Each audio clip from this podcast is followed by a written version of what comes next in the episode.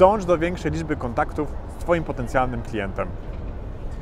Wielokrotnie się z kiedy konsultuję kogoś biznesy, że ktoś się dziwi. Zrobiłem coś i to nie zadziałało. I co dalej? W tym wideo chciałbym odpowiedzieć na to pytanie raz na zawsze, aby to podsyłać moim potencjalnym klientom, także aktualnym klientom, aby lepiej wytłumaczyć ten koncept. Kilka miesięcy temu byłem na prezentacji, gdzie agencja marketingowa pokazywała, w jaki sposób sprzedaje się samochody. Jeśli ktoś kupuje samochód, to nie robi tego w ten sposób, że ogląda reklamę, wchodzi i klika kup teraz. Tak mi się przynajmniej wydaje. Naj, najczęściej tak to działa. Tylko ta osoba interesuje się tym autem, czyta jakieś artykuły, trafia do niej marketing, trafia do niej marketing na YouTubie, na Facebooku. I według badań taka osoba potrzebuje 8 kontaktów, aby zdecydować się na daną markę samochodu i potrzebuje, aby poszczególne potrzeby, które podobno są całkiem takie generalne, zostały spełnione. Czyli taka checklista istnieje i taka agencja marketingowa trafia na reklamę takiego auta z różnych stron.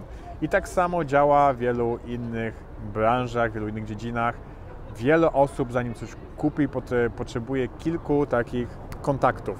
Czyli powinien się pokazać na YouTubie, na Instagramie, na Google AdWordsach, na sieci partnerskiej Google'a i korzystając z tych możliwości pokazywać im się w różnych kontekstach, a także korzystać z tego, aby być w tych miejscach, gdzie są Twoi potencjalni klienci. Ja się wielokrotnie zdziwiłem, że kiedy jechałem na jakiś networking, gdzie byli moi znajomi jakieś nowe osoby, to właśnie ci moi znajomi odzywali się o to, że chcieliby rozpocząć jakąś współpracę w sytuacji, kiedy mieliśmy kontakt na Facebooku czy w jakichś innych mediach społecznościowych.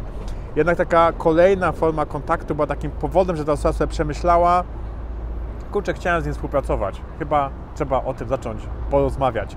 Także polecam korzystać z różnych form tego, aby pokazywać się wielokrotnie i do, chciałem jeszcze dodać o formie takiej bardzo istotnej, czyli e-mail marketingu. Zbierajmy e-maile i wracajmy do naszych potencjalnych klientów Wracajmy do autorespondera, wysyłajmy regularnie newsletter, bo dzięki temu też się przypominamy i nawet jeśli ktoś od nas nie kupił od razu, to są przypadki, że po wielu, wielu latach ktoś się decyduje, kiedy cały czas widzi to samo nazwisko, któremu potrafi zaufać w tym momencie, że ta osoba rzeczywiście potrafi robić coś systematycznie i ma jakiś system, jego biznes dobrze działa, jeśli to cały czas funkcjonuje. Ostatnia kwestia przypominania się o swoim istnieniu to kwestia tworzenia kontentu.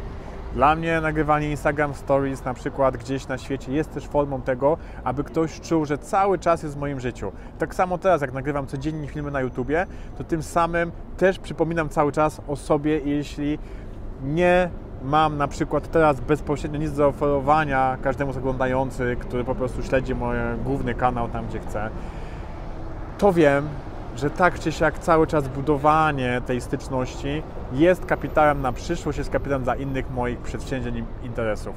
Także z tą ideą chcę Ciebie zostawić, abyś pamiętał, że bardzo ważne jest cykliczne powracanie do potencjalnych klientów, przypominanie o sobie i w ten sposób można doprowadzić do sprzedaży, szczególnie produktów, które są droższe. To byłoby na tyle. Pozdrawiam z Warszawy. Zachęcam do subskrybowania i do polajkowania tego wideo.